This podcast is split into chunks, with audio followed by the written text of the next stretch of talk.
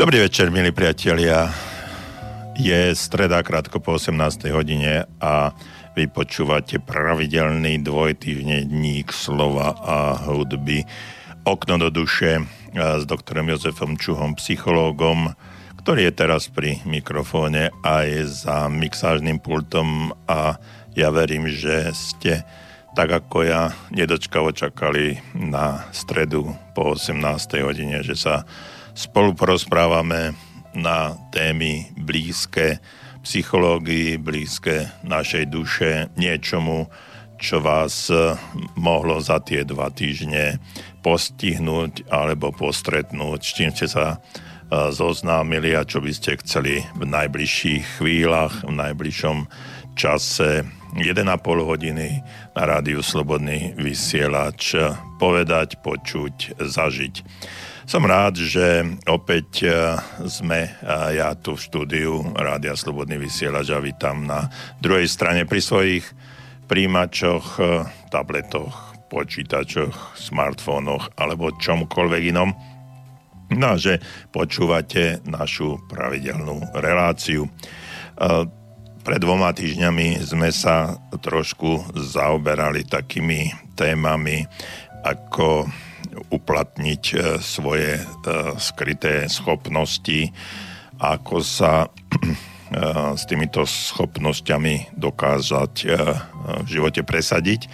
No a dnes budeme pokračovať možno v takej ďalšej téme, ktorá sa týka všeobecnej témy, ktorá sa vedie ako taká zlatá niť alebo strieborná niť cez naše jednotlivé vysielania a to je, ako si zachovať seba dôveru a moc pri kontaktovaní sa s druhými ľuďmi alebo pri stretávaní sa s druhými ľuďmi. Možno mnohí z vás poznáte, alebo ste sa stretli s takou všeobecnou, zaujímavou a vo všeobecnosti veľmi pretraktovanou záležitosťou a to je to, že že môžeme druhých ľudí určitým spôsobom ovplyvňovať, aby sa k nám správali iným spôsobom, ako sa správajú a dá sa povedať, že aby sme mohli ich správanie aj trošičku ovplyvniť. Takže aj toto sa môže diať, aj toto sa môže určitým spôsobom nám v živote prihodiť. A viete, keď sa stretnete s niektorými ľuďmi vo svojich profesiách, či je to už v práci, ak ste obchodníci, ak ste ľudia, ktorí sa zaoberajú akýmkoľvek stretávaním sa s ľuďmi, kontaktovaním, komunikáciou s ľuďmi a v tej chvíli hľadáte nejakú techniku, nejakú metodiku, nejaké príležitosti na to, aby ste dostali takú správnu odpoveď, akú očakávate, aby sa druhí ľudia k vám správali presne tým istým spôsobom, ako sa vy správate k tým druhým. Ono to vlastne aj tak je, že ak my sa zvláštnym spôsobom správame k tým druhým ľuďom, tak pravdepodobne takýmto zvláštnym spôsobom sa aj títo druhí ľudia budú správať k nám. A v tom je celá pointa toho všetkého, o čom budeme dneska hovoriť. Stretávate sa s ľuďmi, ktorí sú voči vám odmietaví, agresívni, zlostní. No tak pravdepodobne preto, že určitým spôsobom vysielame my sami signál k tomu, aby sa k nám takýmto spôsobom správali. Možno sa vám to zdá tvrdé, alebo poviete si, no asi to tak nefunguje, že čo ja môžem s tým, keď ten môj partner, kolega, deti alebo ktokoľvek iný sa voči mne správa nepriateľsky, arogantne, alebo je jednoducho človekom, s ktorým som si nesadol. No a keď sa nad tým zamyslíme a psychológia o tom nesmierne veľa hovorí, je to vlastne určitým spôsobom prejav zrkadlenia. A to, že naše postoje a správanie sa k druhým je nejakým spôsobom manifestované, to znamená, že sa prejavuje, tak takým istým spôsobom plus minus sa tá druhá strana správa alebo prejavuje k nám. Takže ak chceme niečo zmeniť na správanie druhých ľudí voči nám, no tak pravdepodobne by sme mali spraviť niečo vo vnútri, sami so sebou nejakým iným spôsobom sa začať správať. Viete, mnohým ľuďom sa nemusí páčiť taká myšlienka, že by mali v úvodzovkách ovládať druhých ľudí. No ale ak my pochopíme psychologický zákon, ktorý nám v tejto súvislosti hovorí, a myslím si, že sa ho pokúsime aj v dnešnej relácii trošku objasniť, uvidíme, že vlastne nemáme inú možnosť len sa s tým zmieriť. Pretože my všetci neustále, dá sa povedať, ovplyvňujeme správanie ľudí a s tými ľuďmi, ktorými prichádzame určitým spôsobom do styku. A naša voľba, jediná voľba spočíva v tom, že sa rozhodneme, či budeme robiť dobré veci alebo zlé veci, či sa budeme orientovať na dobre či zlé ciele, či budeme robiť niečo vo svoj prospech alebo proti sebe. No a o tomto budeme v dnešnej relácii, v relácii Okno do duše rozprávať a ja verím, že vy znovu, tak ako to býva u vás vo zvyku, v relácii Okno do duše nám budete písať na studio@slobodnyvysielac.sk alebo nám zavoláte na telefónne číslo 048 381 0101 a ja sa teším na vaše kontakty. Dnes som počul nové správy a opäť som sa sklamal. Každý, kto tam vravel, tak bez očívo klamal. Možno klamú, lebo vedia, že nás ženú do záhuby, že bude lepšie, neverím už. Podľa mňa sú to len sľuby. A ostane nám iba láska a romantika v milovaní. Aby boli ľudia ticho, tak im žali knihu strašnosti a prianí.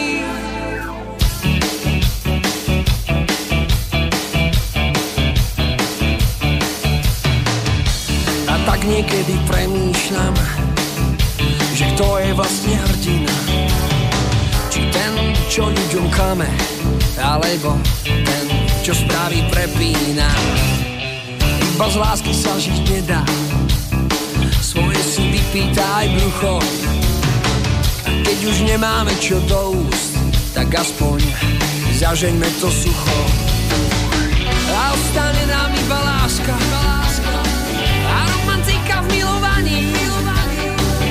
Aby boli ľudia ticho, tak im žali knihu strašnosti a prianí.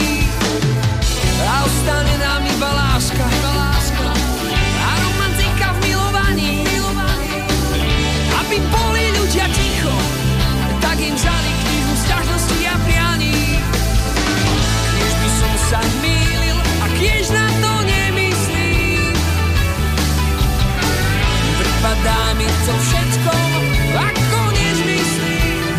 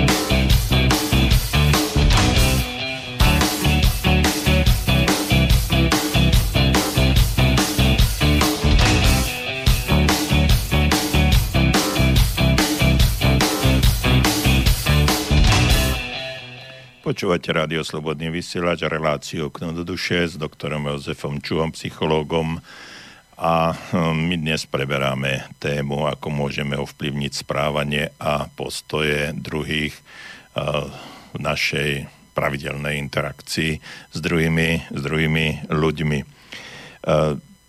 Môže vás prekvapiť situácia, že v takmer 95% prípadov, ak sa k niekomu správame nezdvorilo, môžeme si takéto nezdvorilé správanie vlastne aj z tej druhej strany vynútiť, a ja som presvedčený, že takýmto spôsobom sa mnohí z nás a často aj správajú. Čiže tým, že ak sa k druhému správame nezdvorilo, aj ten druhý sa bude k nám správne zdvorilo, vlastne sme ovplyvňovali, dá sa povedať, jeho správanie a žiadali sme si o to, aby aj on sa voči nám správal takýmto nezdvorilým spôsobom. Ja som už pred pesničkou od skupiny No Name hovoril, že mali by sme zaujať taký postoj, aký chceme, aby zaujal aj ten druhý človek. Inými spôsobmi, mali by sme sa k tým druhým ľuďom správať presne tým istým spôsobom, ako chceme, aby sa oni správali k nám. Pretože existuje taký psychologický zákon, podľa ktorého ľudia reagujú na správanie druhých rovnakým správaním.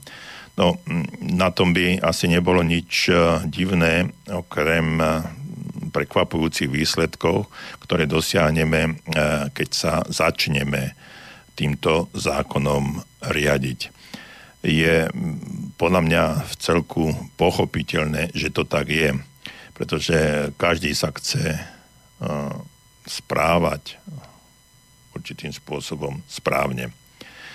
My sme ľudia, ktorí hráme v živote rôzne role, a tieto role mnohokrát modifikujeme podľa situácií, v ktorých sa nachádzame. No a máme takú podvedomú tendenciu reagovať podľa očakávania tých druhých.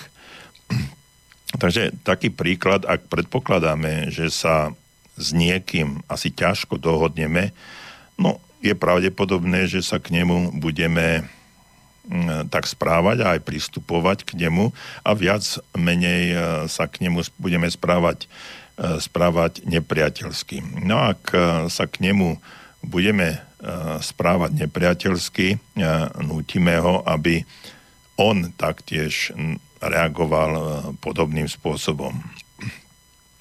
No a ak budeme hrať rolu, ktorú sme si dopredu určili, ono nás vlastne tá rola presvedčí, že je to naozaj tak, a že ten človek, ku ktorému sa máme správať, alebo sa budeme správať nepriateľsky, je to človek, s ktorým sa ťažko dohodneme.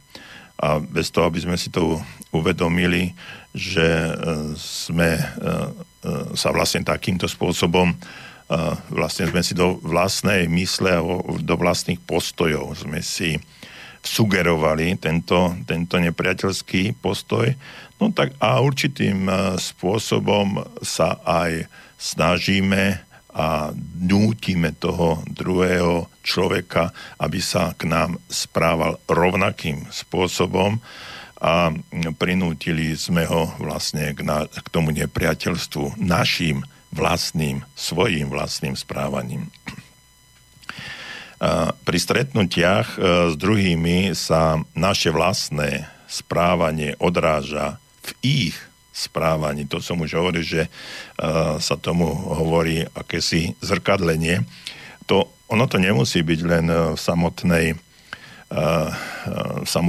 samotnom verbálnom prejave, ale často sa to stáva aj v prejave neverbálnom.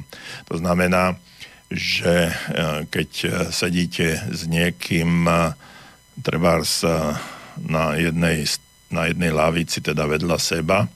No a tak tí ľudia možno rovnakým spôsobom budú prehádzovať nohy alebo budú mať podobné gestá a podobne. Čiže neprejavuje sa to len na tej verbálnej, ale aj na neverbálnej rovine. Skúste si teraz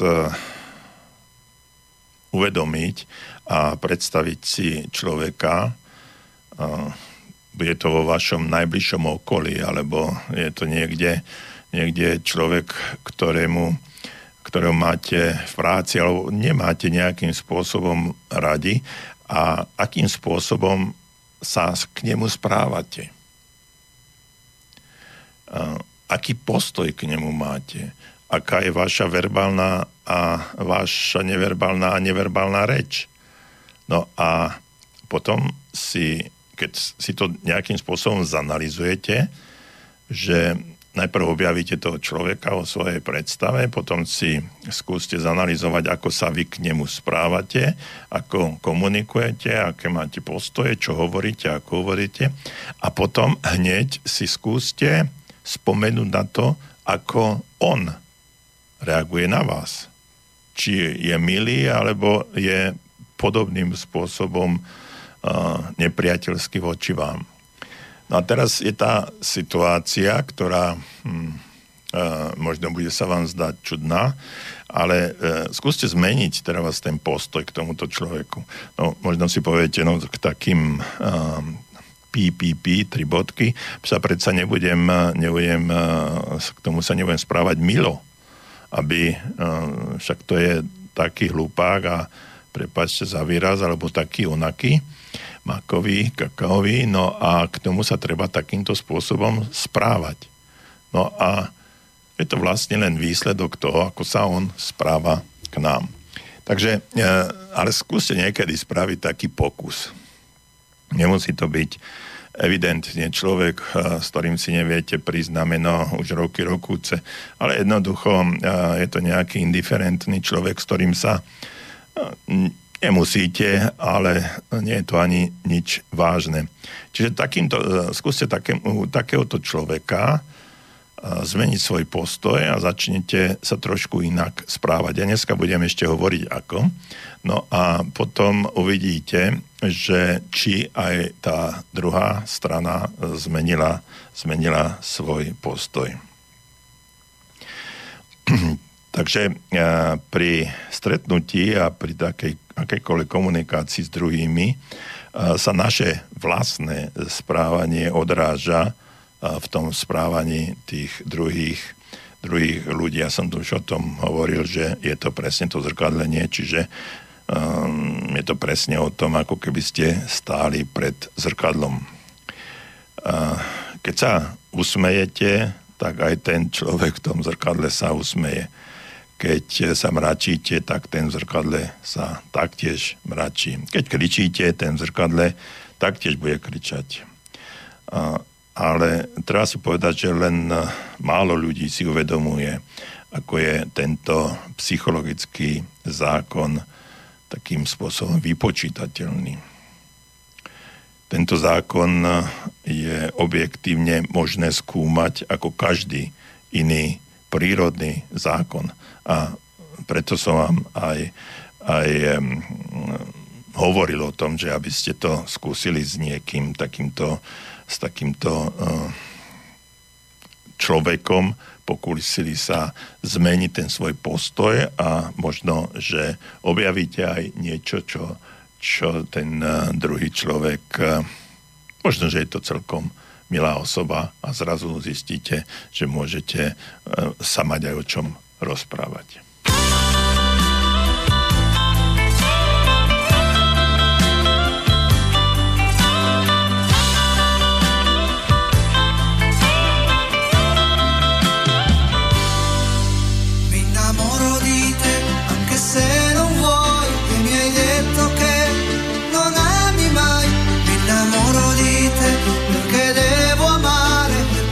Sei tu che so cantare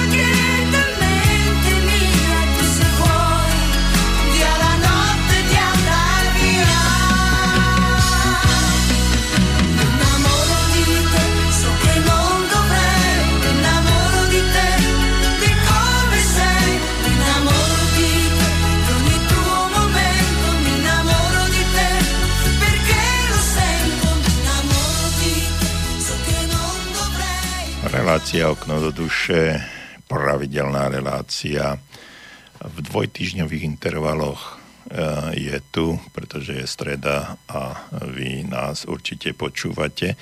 A ja som rád, že napriek tomu, že v tejto chvíli ani nereagujete na to, čo sme tu povedali, ale viem, že ste tam na tej druhej strane a že nás počúvate a že niečo z toho, čo sme povedali, vás zaujme a využijete to aj vo svojom živote, pretože sú to základné veci, možno vzťahové, ale ono to nejde len o ten vzťah, ktorý máte k tým druhým ľuďom, ale je to hlavne o vás.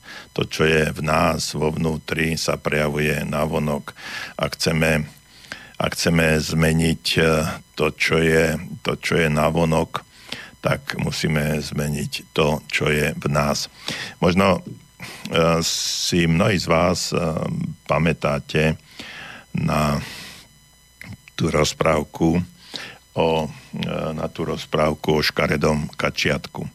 A tá rozprávka hovorí o tom, že existovala nejaké škaredé kačiatko, ktoré sa aj tak správalo. Každý mu hovoril, že je škaredé kačiatko, že je kačka, a ono aj škaredé bolo. No a takýmto spôsobom sa aj správalo. Lenže čas prišiel a z toho škaredého kačiatka sa vyklula veľmi nádherná labuť. A pointa celého tohto príbehu je v tom, že to, čo je vo vás, to, čo je vo vašom vnútri, to sa prejaví navonok. A tým, že sa to prejaví navonok, stanete sa tým, kým v skutočnosti ste. Čiže ak sa chcete z toho škaredého kačiatka stať naozaj nádhernou labuťou, tak musíte v sebe niečo zmeniť a časom sa z vás stane ten človek, akom si myslíte, že by ste mali byť. Takže ak vidíme okolo seba ľudí, ktorí sa voči nám správajú určitým spôsobom divoko, tak je to preto, že nie je niečo v poriadku v nás. A ak zmeníme ten náš postoj, ak zmeníme to, čo je v nás, tak aj ovplyvníme tú realitu okolo nás, ktorá existuje, a môžeme vlastne ovplyvniť celý náš život. No a celé to je o tom, že je to vlastne o spôsobe nášho myslenia a spôsobe nášho uvažovania. To, kým sme, je vlastne výsledok toho, ako myslíme, pretože následne za každou myšlienkou nasleduje nejaká... Za každou myšlienkou nasleduje nejaká emócia a tá emócia je vlastne dôležitá k tomu, aby sme prostredníctvom tej emócie sa aj správali.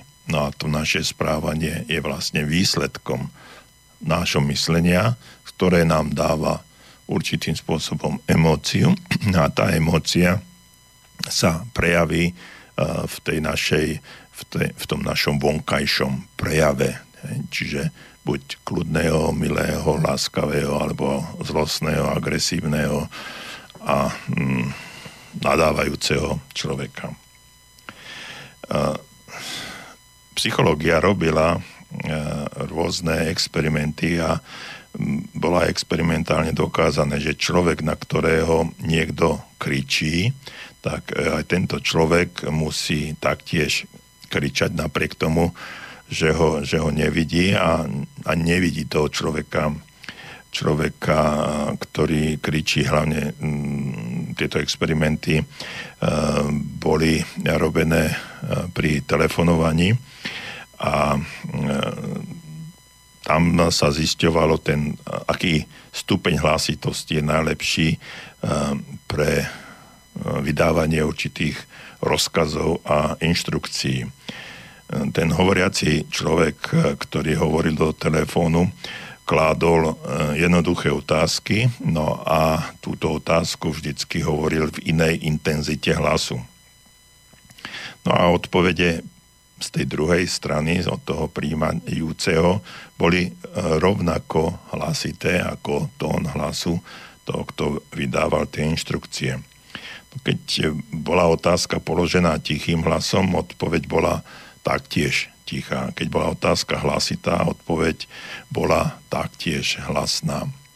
No a prekvapujúce bolo, že človek odpovedajúci na otázku bol vždycky, na základe tohto experimentu, bol vždycky ovplyvnený tónom toho hovoriaceho.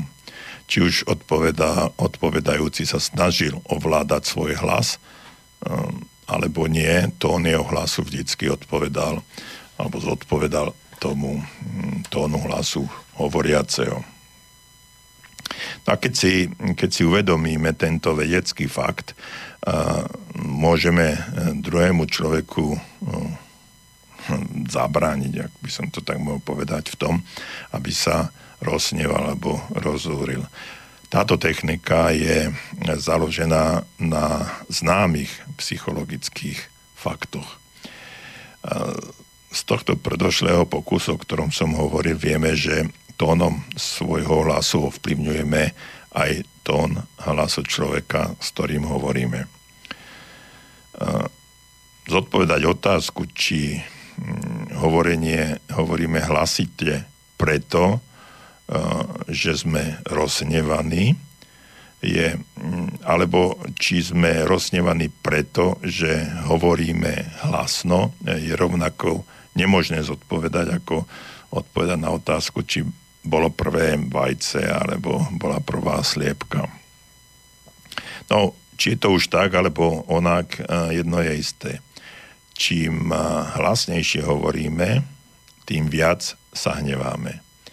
Psychologické experimenty to jednoznačne dokazujú a dokazujú aj to, že ak hovoríme kľudne, nerozhneváme sa. A keď hovoríme hlasno, tak prichádzame do vyšších obrátok, emócií a začíname sa aj hnevať. No ak si uvedomíme tieto základné fakty, môžeme ovplyvňovať svojím spôsobom emócie aj druhých ľudí. Ak sa ocitnete v takej napiatej situácii a stíšite hlas a hovoríte kľudne, tým aj doslova donútite toho druhého, aby aj on hovoril tichším hlasom. No a keď budete hovoriť kľudne, to je to, čo som už povedal, nemôžete sa rozhnevať. No ale ak budete čakať, že sa rozhneváte, nebude to fungovať.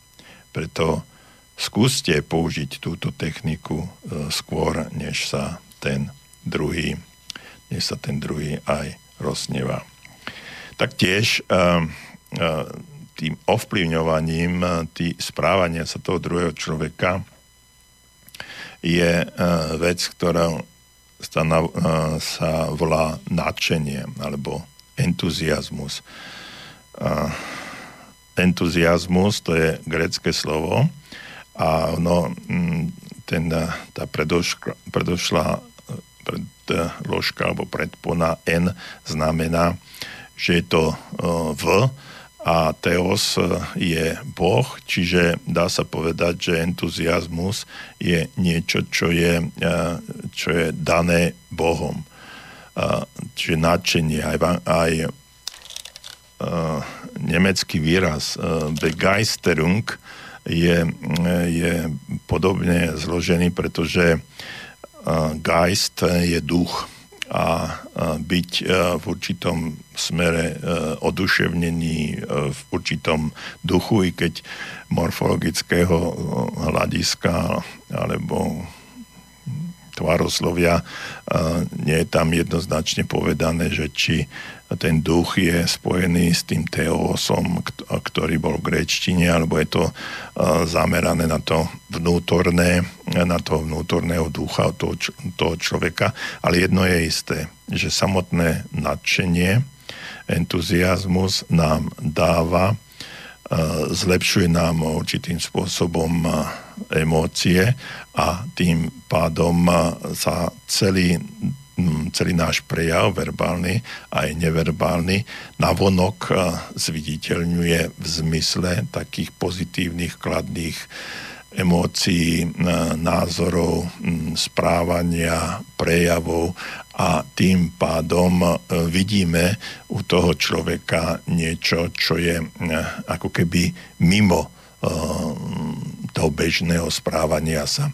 Čiže nadšený človek je plný emócií, plný radosti, plný lásky, plný takého vznešeného spôsobu správania sa a čo je veľmi dôležité v tejto chvíli povedať je to, že tam nie je ani náznak akéhosi hnevu, zúrivosti, negatívnych emócií.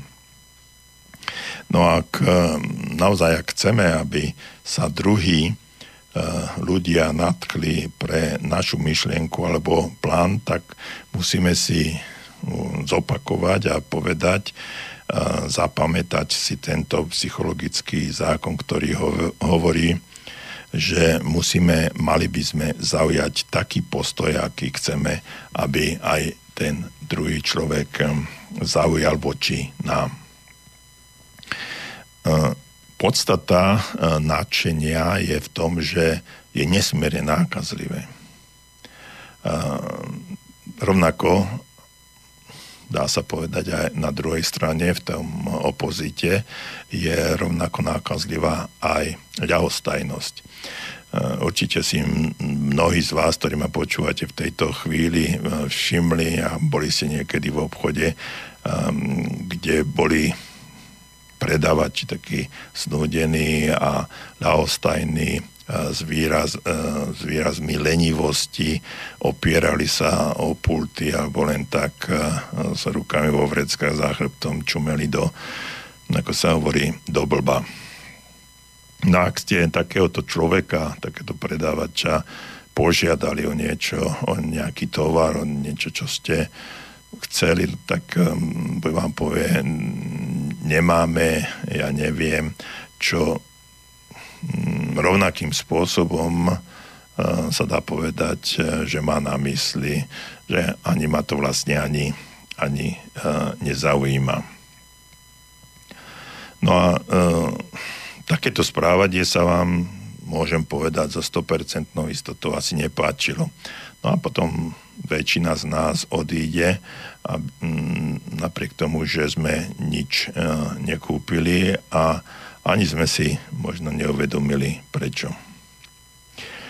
No ale keď budete o takomto správaní premýšľať a prídete na to, že toho obchodníkov alebo predavačov ľahostajnosť vás svojím spôsobom od nejakej kúpy odradila.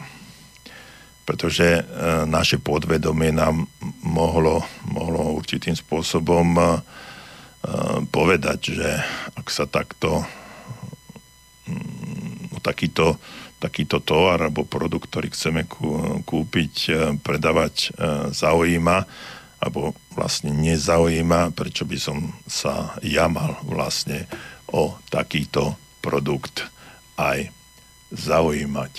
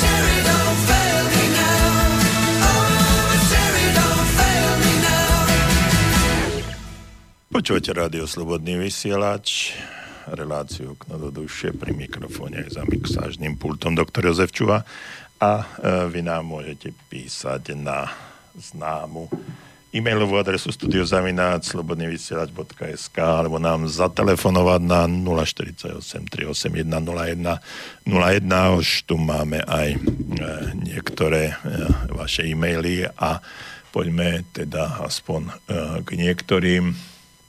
Dobrý večer. V poslednej dobe sa často spomína tzv. Kritické myslenie, ako ho vnímať vo vzťahu k dnešnej téme. A chcem sa ešte spýtať, ako vnímať kritické myslenie aj v orientovaní sa v politike, obchodných vzťahov, vo vedeckom výskume či pri hľadaní životného partnera, píše a pýta sa Štefan. Dosť často v poslednej dobe sa hovorí o kritike, o kritickom myslení. Lenže tu musíme v tejto chvíli povedať, že kritické myslenie nemá nič spoločné s kritikou. Dosť často my sa stretávame s tým, že vo vzťahoch často kritizujeme druhých ľudí. Často sa stáva, že kritika býva výsledkom určitého spôsobu správania sa, je vlastná mnohým ľuďom. Kritiku vnímame v drvivej väčšine negatívne, pretože sa nás osobnostne a osobne dotýka. Dotýka sa nášho vnútra, dotýka sa nášho správania. Kritika je založená na veľmi nám nepríjemných veciach, pretože nám ukazuje určitý obraz, ktorý v danej chvíli ten človek vníma alebo nevníma.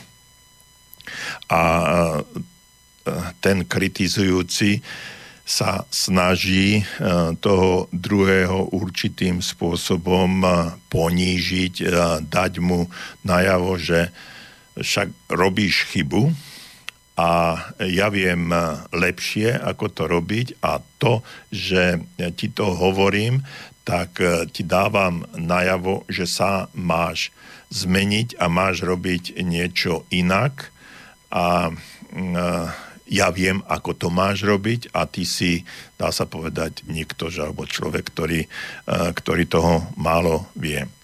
Takže to je vo všeobecnosti tak by the way povedané, mimochodom, čo je to kritika.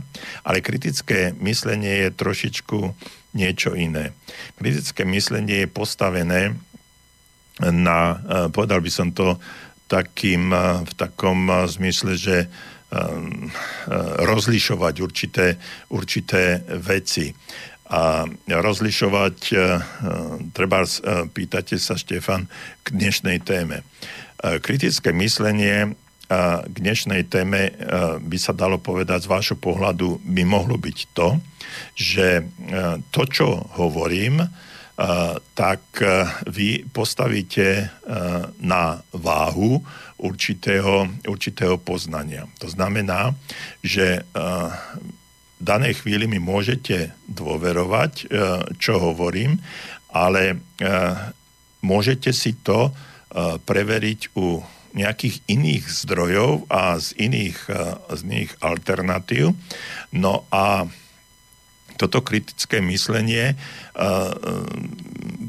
poviete, alebo by ste mohli využiť asi tak, že dôveruj, ale preveruj. Čiže určitým spôsobom by ste toto, o čom ja hovorím teraz, by ste mi aj dôverovali, brali by ste to ako bernú mincu, že takto to je, ale na druhej strane by ste si to z iných zdrojov overovali, či to, čo hovorím, je pravdivé. Toto je kritické myslenie a nemá to nič spoločné s kritikou ako takou, lebo keď to bola kritika, tak mi môžete povedať, že sú to hlúposti a aj tak to nie je pravda a trepete hlúposti a tak ďalej, to by bola kritika. Kritické myslenie, áno, to, čo ja hovorím, je síce zaujímavé, dôverujem vám, že to hovoríte, no ale si to nejakým spôsobom ešte zistím, či je to skutočná pravda. Nemá tam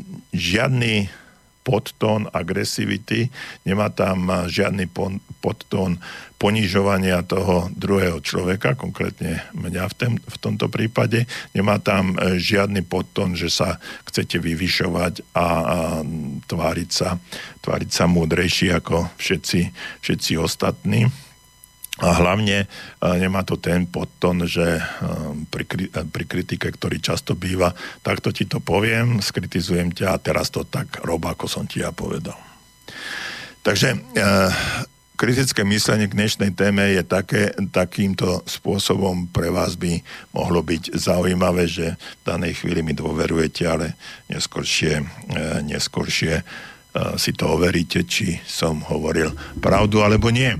No a ešte poďme ďalej. Či ako vnímať kritické myslenie aj v orientovaní sa v politike. No, je to niečo podobné. Len politika z môjho pohľadu je niečo podobné ako náboženstvo. To znamená, že tam mnohokrát neplatia dôkazy. V náboženstve tí, ktorí veria v existenciu nadprirodzených síl, konkrétne v Boha, sú veriaci nejakého náboženstva, tak nepotrebujú dôkaz, či existuje Boh alebo neexistuje, či to bola pravda alebo nebola pravda. Jednoducho tá emócia tam funguje. V politike je to niečo podobné. Ak je vám niektorá politická strana, niektorý politik sympatický, tak na neho sa môže naklásť čokoľvek. A vy tým argumentom jednoducho nebudete brať tie argumenty a nebudete im prikladať vážnosť, pretože tam tá emócia funguje. Kritické myslenie by v oblasti politiky bolo asi takéhoto charakteru, že síce si vypočujem, že tam niekto spreneveril, ukradol alebo pomohol, na druhej strane, aby sme neboli len negatívni, i keď v politike sa väčšinou hovorí o tých negatívnych veciach, aby sme toho druhého nejakým spôsobom ponížili a povedali, že v zmysle toho, že ja chcem nad tým človekom, politickou stranou zvíťaziť a preto ho možno aj nepravdivo ohovorím. Ale na druhej strane takto zaujatý človek v pozícii akéhosi sympatizanta tej politickej strany nepríjma kritické myslenie alebo nereaguje kritickým myslením. Jednoducho sa rozhnevá, že to tak nie je. Kritické myslenie teda v politike by bolo, áno, vypočul som si nejakú informáciu o tom, že niekto niekomu ukradol niečo alebo bol podplatený, no ale z iných zdrojov sa snažím túto situáciu vyriešiť tak, že si zistujem, či je dôverujem, ale preverujem, či je to pravdivé. Takže pri obchodných vzťahoch a pri vedeckom výskume, no je to tak. Pri obchodných vzťahoch je to nesmierne dôležité. Príde za vami nejaký obchodný zástupca a predáva vám nejakú vec, ktorú si on ponúka a vy teraz vám tam narozpráva, aké je to vynikajúce, keď si kúpite to alebo ono, tak sa vám zlepší zdravie, zníži sa energia, zlepší sa fungovanie niečoho, nejaká technická záležitosť a tak ďalej a tak ďalej. No a oni to vlastne, títo ľudia vkladajú na takom emocionálnom, nadšenom prístupe k tomu a ľudia, ktorí sa dokážu nadchnúť pre túto vec, tak mnohokrát nerozmýšľajú a v konečnom dôsledku kúpia aj nepotrebné veci v marketingu a v reklame sa to bežne využíva hlavne v súvislosti s hlasom a s obrazom, kde sa prezentujú úžasné veci. 9 z 10 tých lekárov by používalo túto a podobné veci, čiže tlačia, doslova až k manipulácii prichádza na základe určitých emócií a na základe možno ani neoverených faktov. No a pri kritickom myslení práve tam prichádza k tomu, aby sme si dokázali nielen z jednej alternatívy alebo z jedného zdroja informácií prijať to, čo nám niekto povedal, ukázal, ale vynasnažíme sa nájsť tam aj iné zdroje informácií z nejakých iných alternatívnych kanálov, odkiaľ by sme mohli túto informáciu získať. No a pri vedeckom výskume tam by to nemalo byť. Pri akomkoľvek vedeckom výskume musíme neustále pochybovať. A na základe pochybností sa vlastne vytvárajú hypotézy a na základe hypotézy potom overujeme tú hypotézu. A tým, že overujeme tú hypotézu, tak sa dostávame buď k pravde, alebo potvrdíme tú hypotézu, alebo ju vyvrátime. Čiže z môjho pohľadu, alebo z môjho názoru pri vedeckom výskume, kritické myslenie by mohlo byť v tom, že dôveruj, ale preveruj, ale tam viac by som nedôveroval ničomu a skúsil to v hypotéze a vo vedeckých nejakých experimentoch sa pokúsiť overiť, či je to pravda alebo nie. No a pri hľadaní životného partnera, viete, tam je to najzložitejšie, pretože tam, keď hľadáme životného partnera a nejakým spôsobom sa do niekoho zalúbime, tak tam ten rozum a myslenie je úplne niekde inde, aj a tam fungujú úplne iné mechanizmy a ku kritickému mysleniu sa dostávame možno až po určitom čase, keď to obdobie zalúbenosti, čo sa bežne v psychológii hovorí, že trvá približne nejakých okolo 2 rokov, keď to obdobie zalúbenosti ukončí sa, malo by prirodzene prejsť alebo pretaviť sa do lásky, tak potom by tá láska už mohla fungovať na inom princípe a tam už aj to kritické myslenie by mohlo začať fungovať, ale zase je to o láske, o duchovne, o duševne a tam by som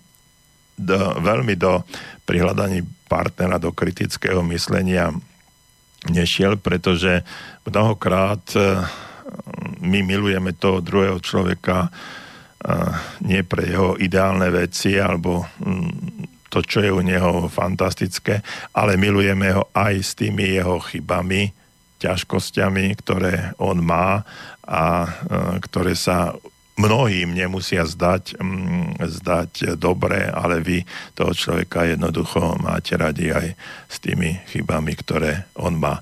A tak toto funguje, tak je to dobré. Čiže do vzťahov by som s kritickým myslením nejak nešiel, i keď v konečnom dôsledku tam sa môžu začať preverovať, že dôverujete tomu človeku, že aký je fantastický, ale preverujete, ale tam už tým, že začnete preverovať a zisťovať nejaké iné zdroje, tak sa dostávate do situácie, že už nedôverujete, alebo že ste sklzli akémusi racionalizmu vo vzťahoch a to, keď začne fungovať racionalizmus v týchto vzťahoch, tak už to nemusí byť celkom OK a potom vznikajú rôzne problémy a vzťahy sa začínajú naburávať.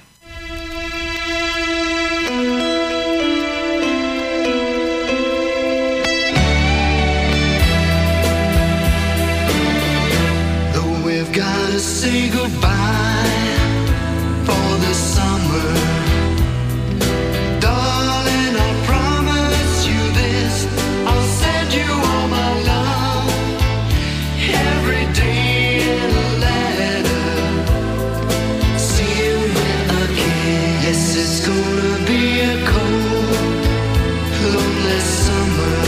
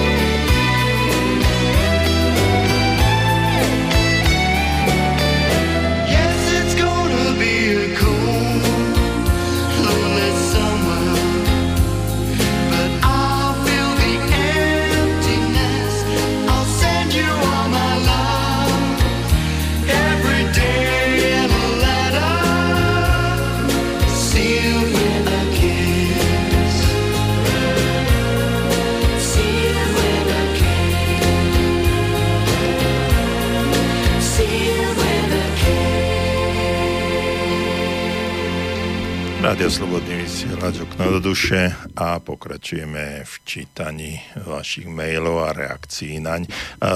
Dôležité je, čo chcem podotknúť v tejto chvíli, ak vy máte nejaký názor alebo máte nejakú pripomienku k tomu, čo píšete, čo poslucháči píšu, alebo k tomu, čo ja hovorím a k tomu viac, tak kľudne napíšte a môžeme sa kriticky myslení k tomu aj nejakým spôsobom dopracovať a môžeme debatovať na tú tému, na ktorú sme práve otvorili.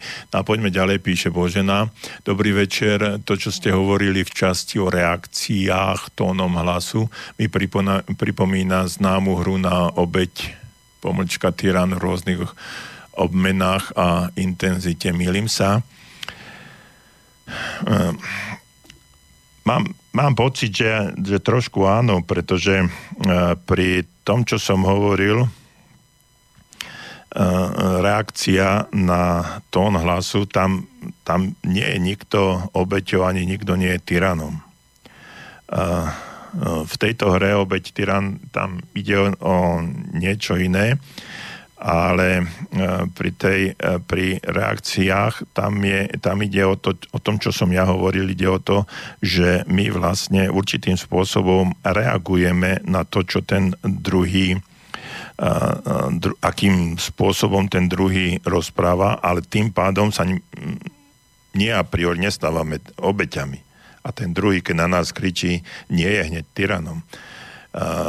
Tam pri obeti, tá obeť je jasná. Tam prichádza akejsi dehonestácii, akémusi ublíženiu, ukrivdeniu a ten druhý človek teda tá obeť sa dostáva doslova do tej situácie obete, doslova do poníženia, ukrivdenia, ublíženia. pri tej reakcii, o ktorej som ja hovoril, tam nejde o tento stav, tam ide vyslovene o akúsi reakciu na to, čo ten druhý robí.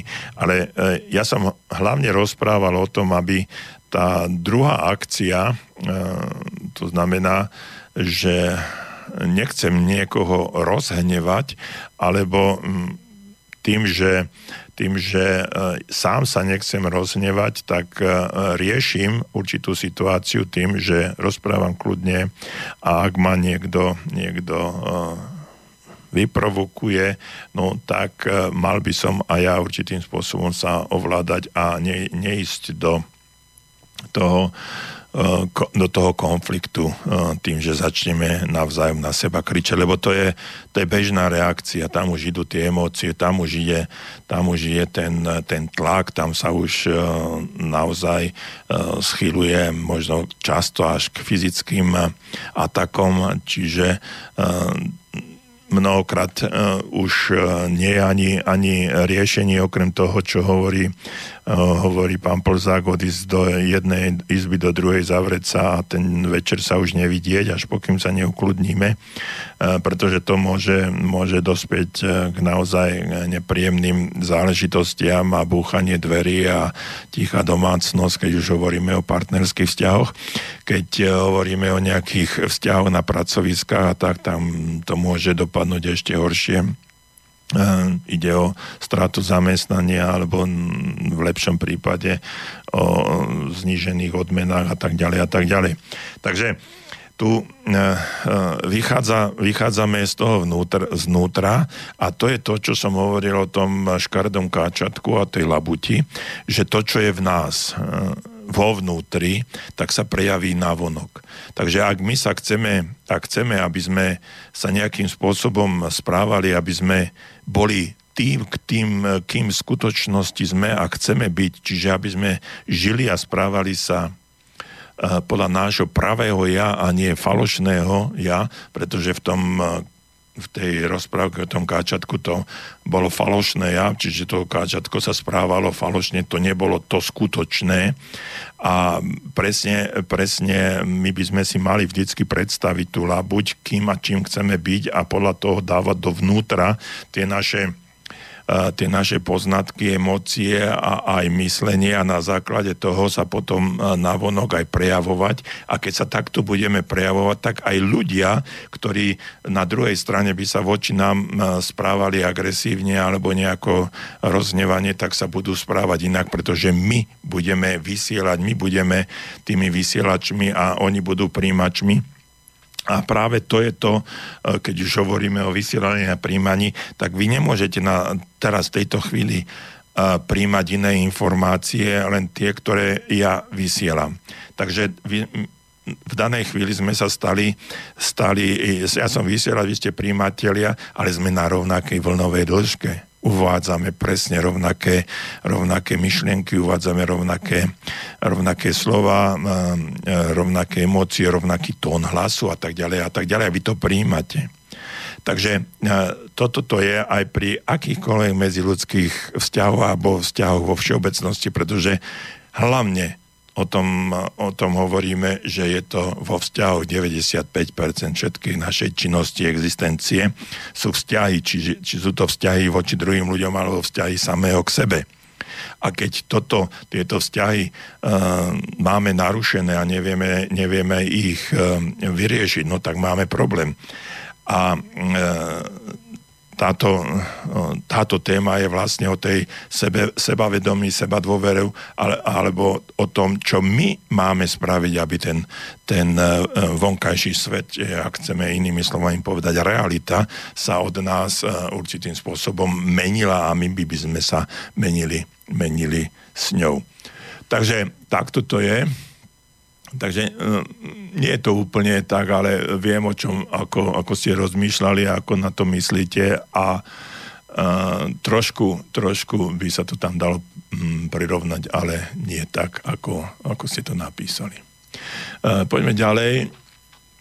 Píše Jarka, aký vzťah je z hľadiska teórie medzi kritickým myslením a pozitívnym myslením. Doplňujú sa alebo si protirečia. Ja som hovoril, že čo je to kritické myslenie. Že je to vlastne akési rozlišovanie medzi dvoma alebo viacerými alternatívami, vnímanie svojej podstaty, nie úplne príjmanie toho, čo je vysielané, alebo o čom ten druhý človek rozpráva, alebo ako sa správa, alebo akú situáciu vníma. No a pozitívne myslenie je trošičku iné. Pozitívne myslenie je myslenie, ktoré nám takto... Pozitívna myšlienka je tá, ktorá nám prináša radosť. A tým, že nám prináša radosť, dáva nám určitú emóciu. A tá emócia začína pracovať u nás na všetkých štyroch oblastiach našej osobnosti. Čiže je to v tom tele, čiže na tej fyzickej úrovni, na tej psychologickej, emocionálnej a aj duchovnej. Čiže my, keď vyšleme pozitívnu myšlienku.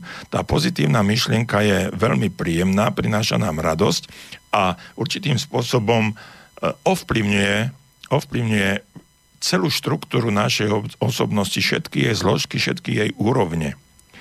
A pri kritickom myslení tam prichádzame k tomu, že a priori začíname porovnávať, začíname určitým spôsobom dávať do povedomia aj nedôveru a pri pozitívnom myslení toto nie je.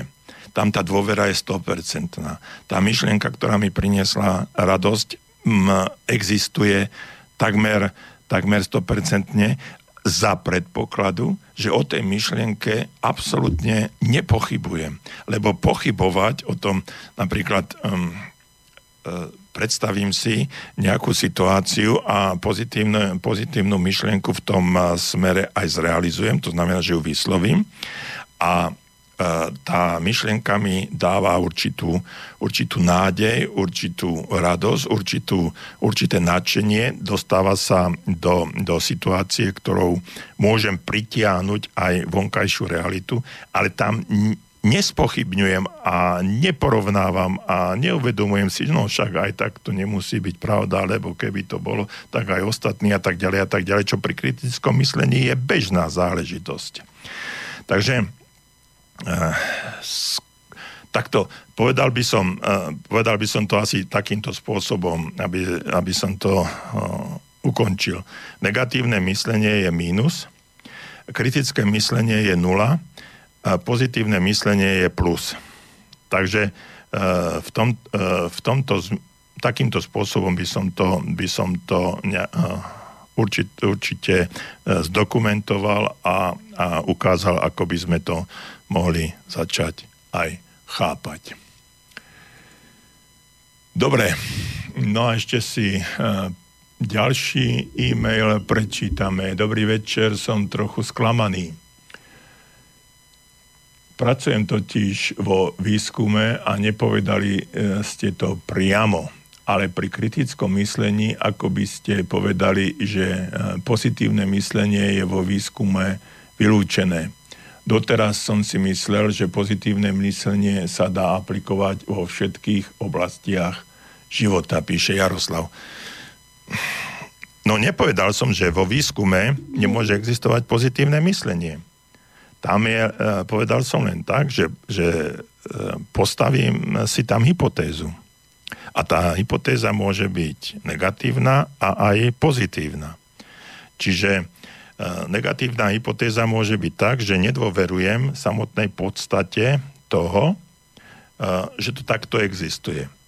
Pozitívna hypotéza môže byť, že absolútne súhlasím, že je to tak a teraz si to idem overiť. Alebo, lebo v tom je výskum, veda a výskum. Čiže viete, mnohokrát veda a výskum v oblasti pozitívneho myslenia sa ako keby z môjho pohľadu bili. Pretože veda a výskum skôr stavajú na takých racionálnych a niečím nejakou autoritou, výskumom, experimentami, potvrdenými faktami. Pozitívne myslenie je skôr taká duchovná záležitosť, mnohokrát v oblasti akejsi fantázie, sny, predstavy, v určitých situáciách len túžba alebo predstava, že by to tak mohlo byť. I keď, ak chceme dosiahnuť to, tak musíme sa správať, ako keby sa to už stalo. Čiže musíme vychádzať z podstaty naplnenosti viery v tom, že je to už tak. No a viera ako duchovná záležitosť často, alebo aspoň ja o tom neviem, nie je podrobená takým exaktným výskumným a vedeckým faktom, ktoré by jednoznačne určovali, že je to tak. I keď dá sa povedať, že už mnohí vedci skúmali existenciu viery alebo to, ako viera funguje na naše telo a na naše zmysly a tak ďalej, čo je mnohých prípadoch dokázané, že práve tá viera vyliečila, pomohla, naštartovala, dosiahla nejaký podstatný fakt, ktorým sa daný problém začal riešiť alebo sa aspoň posunul. No a takže tam dochádza trošku v takej disproporcii medzi kritickým myslením a pozitívnym myslením. Napriek tomu si myslím, že aj vo vede pozitívna myšlienka môže byť veľmi prospešná, ale ako ja poznám, tak vedci sú a priori ľudia, ktorí spochybňujú určitú existenciu a snažia sa ju dokázať na základe vedeckých, racionálnych a iných argumentov, ktoré by hovorili, že je to tak. No, možno sa mýlim, ale takto ja vnímam. A vy, keď pracujete vo vede a výskume, tak možno máte k tomu iný názor, ale ja sa nechám veľmi ľahko poučiť a ak to tak nie je, tak rád príjmem aj iné názory a zmením svoj postoj a zmením svoj názor, ak to nie je tak, ako som doteraz si myslel.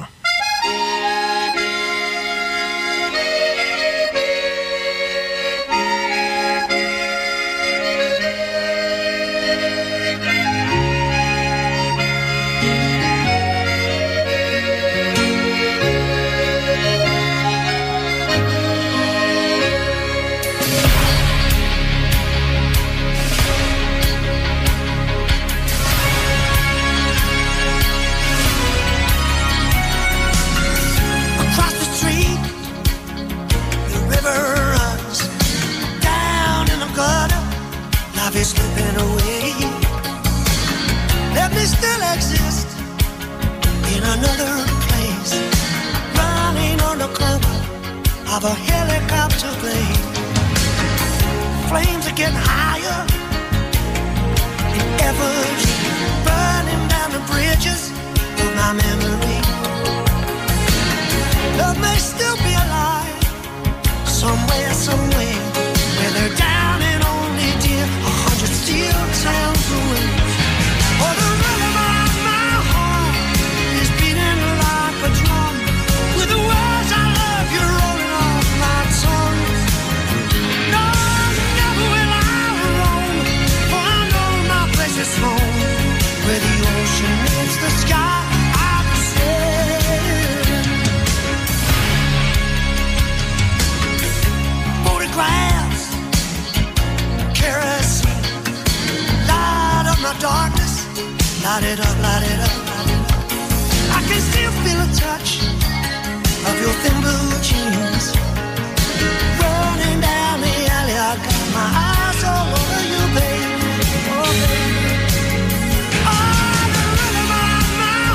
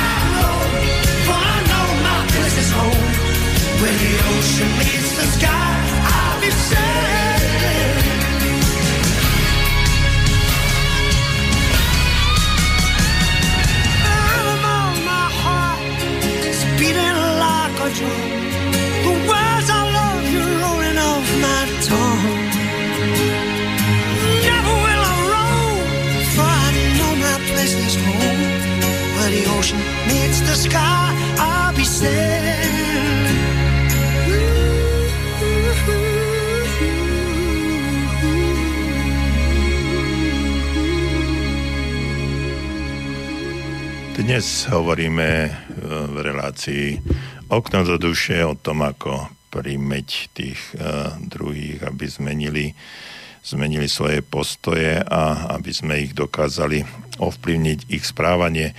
No, nikto z nás sa nemôže pozrieť druhému do hlavy, aby sme zistili, akú veľkú má treba ten človek seba dôveru. Ale seba dôvera sa prejavuje v jednoduchých maličkostiach. Napríklad uvedomte si, ako chodíte. Naše fyzické správanie vyjadruje naše duševné postoje. Ak vidíte človeka s ohnutým chrbtom a zvesenými ramenami, okamžite viete, že má veľa problémov. Správa sa, akoby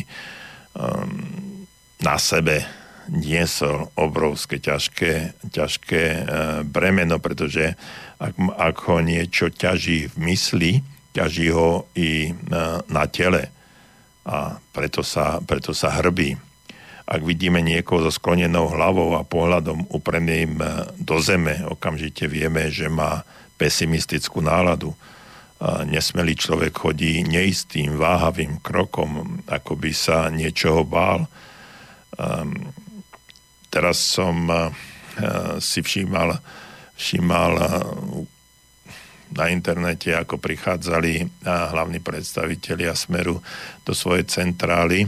No a tam sa snažili niektorí experti na reč tela povedať, s akými postojmi prichádzali tí ľudia do tej centrály Smeru. Či to majú naučené, alebo či je tam prirodzený prejav. No a človek, ktorý má... No bolo to zaujímavé, lebo som videl, že napriek tomu, že tí ľudia sú vytrénovaní možno z každej strany, tak bolo vidno, že ich prejavy a reč tela prejavuje, alebo ukazuje to, že to nebolo úplne všetko v poriadku. Mnohí ľudia sa snažia ovplyvniť správanie druhých napríklad nadávaním, vyhrožovaním, zosmiešňovaním alebo dajme tomu poučovaním. A tieto spôsoby však nie sú a nikdy neboli príliš účinné. Často sa všetko iba môže ešte zhoršiť. Človek, ktorému nadávame, urobí to, čo si myslí, že od neho očakávate a bude sa správať presne tak a zodpovedá to našej predstave o tom, aký ten človek je a o tej predstave, ktorú sme si o ňom vytvorili. Naše nádavky a nesúhlas ho presvedčia len o tom, že sme sa v ňom sklamali a že o ňom nemáme žiadnu dobrú mienku. Viete, Winston Churchill, ktorý naozaj dokázal veľmi majstrovsky komunikovať s ľuďmi, kedy si povedal, že zistil som, že najlepší spôsob, ako niekomu vštepiť nejakú cnosť, je pripísať mu ju. Čiže dajte druhému najavo, že mu dôverujete a on vám dokáže, že je dôveryhodný. Zaujímavá myšlienka, zaujímavé riešenie a teraz to je to, o čom som rozprával možno už na začiatku, že ak máme pred sebou niečo, čo by sme chceli zmeniť a že chceme, aby ten druhý človek sa k nám správal nejakým iným spôsobom, tak musíme my zmeniť správanie sa voči nemu a že to, aby sme zmenili našu realitu, naše okolnosti, naše okolie, tak musíme vychádzať z toho, že musíme zmeniť to, čo je vo vnútri, v nás. Teraz mi prišiel jeden mail, ktorý by som ešte rád pred pár minútami, máme pár minút, tak by som ho rád prečítal, preto som začal rozprávať. Dobrý večer.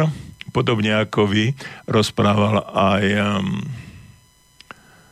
etikoterapeut v nejakej relácii tvrdil, že vo vlakoch nie sú potrebné hliadky, alebo asociáli zaútočia len na ľudí, ktorí nimi opovrhujú a neberú ich za... Dosť je to také rozmazané, nevidím dobre, pretože zle čítam, na za seberovných ľudí. Ja s tým celkom nesúhlasím, ako by ste sa napríklad správali ako kolembajúca sa babička, vracajúca sa z cintorína a uprostred dňa na chodníku by vás napadol podnapitý asociál so sekerou. Stalo sa pri Košiciach, babička provokovala, v každom prípade však zomrela. Ďakujem, píše Renáta. Ja ďakujem, hoci za tento smutný príbeh v závere, ale tam ide o úplne inú podstatu. Človek, ktorý sa takýmto spôsobom správa, je mimo akejkoľvek normy, ktorá platí vo vzťahoch a v tom, že sme ľudia a že sa určitým spôsobom máme správať a máme písané a nepísané pravidlá. Okrem toho, takýto človek mohol byť a pravdepodobne aj bol človekom,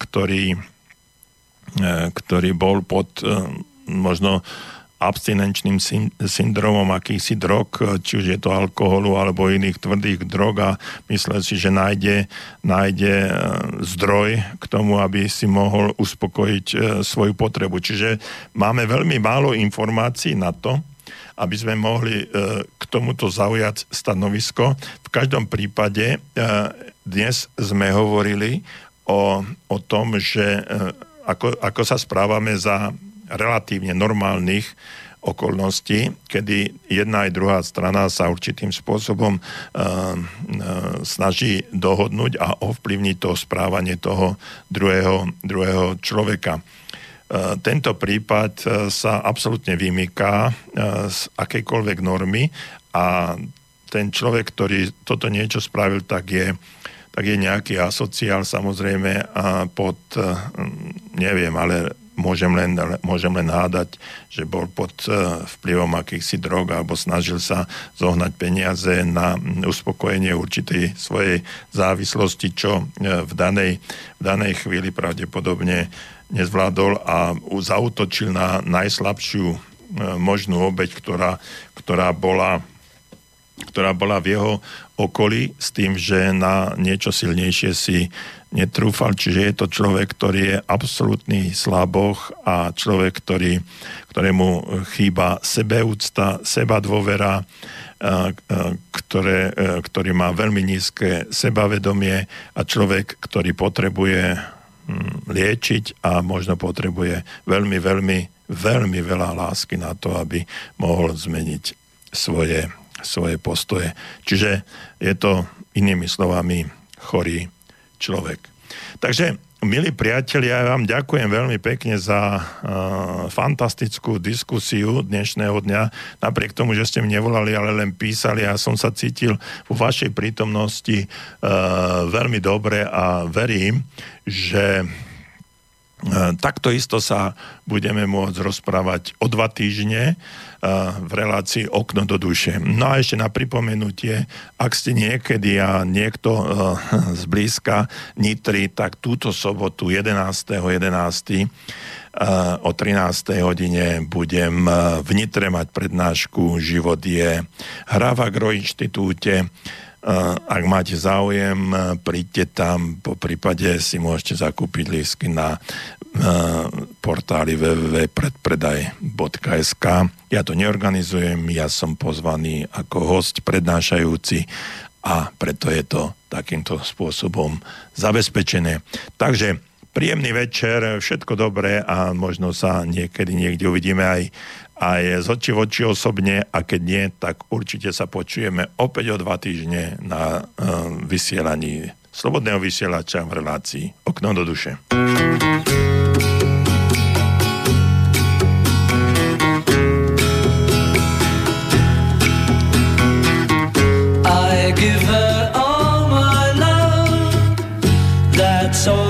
do. And if you saw my love, you'd love her too. I love her. She gives me everything and tenderly the kiss my lover brings, she brings to me, and I love her. A love like ours could never die, as long as I have you near me. Bright are the stars that shine, dark is the sky. I know this love of mine will never die, and I love her.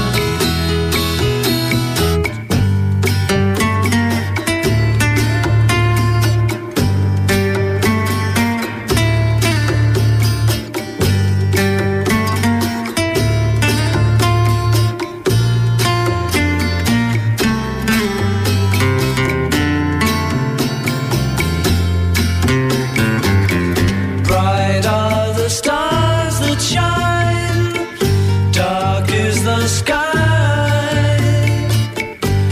I know this love of mine will never die, and I love her.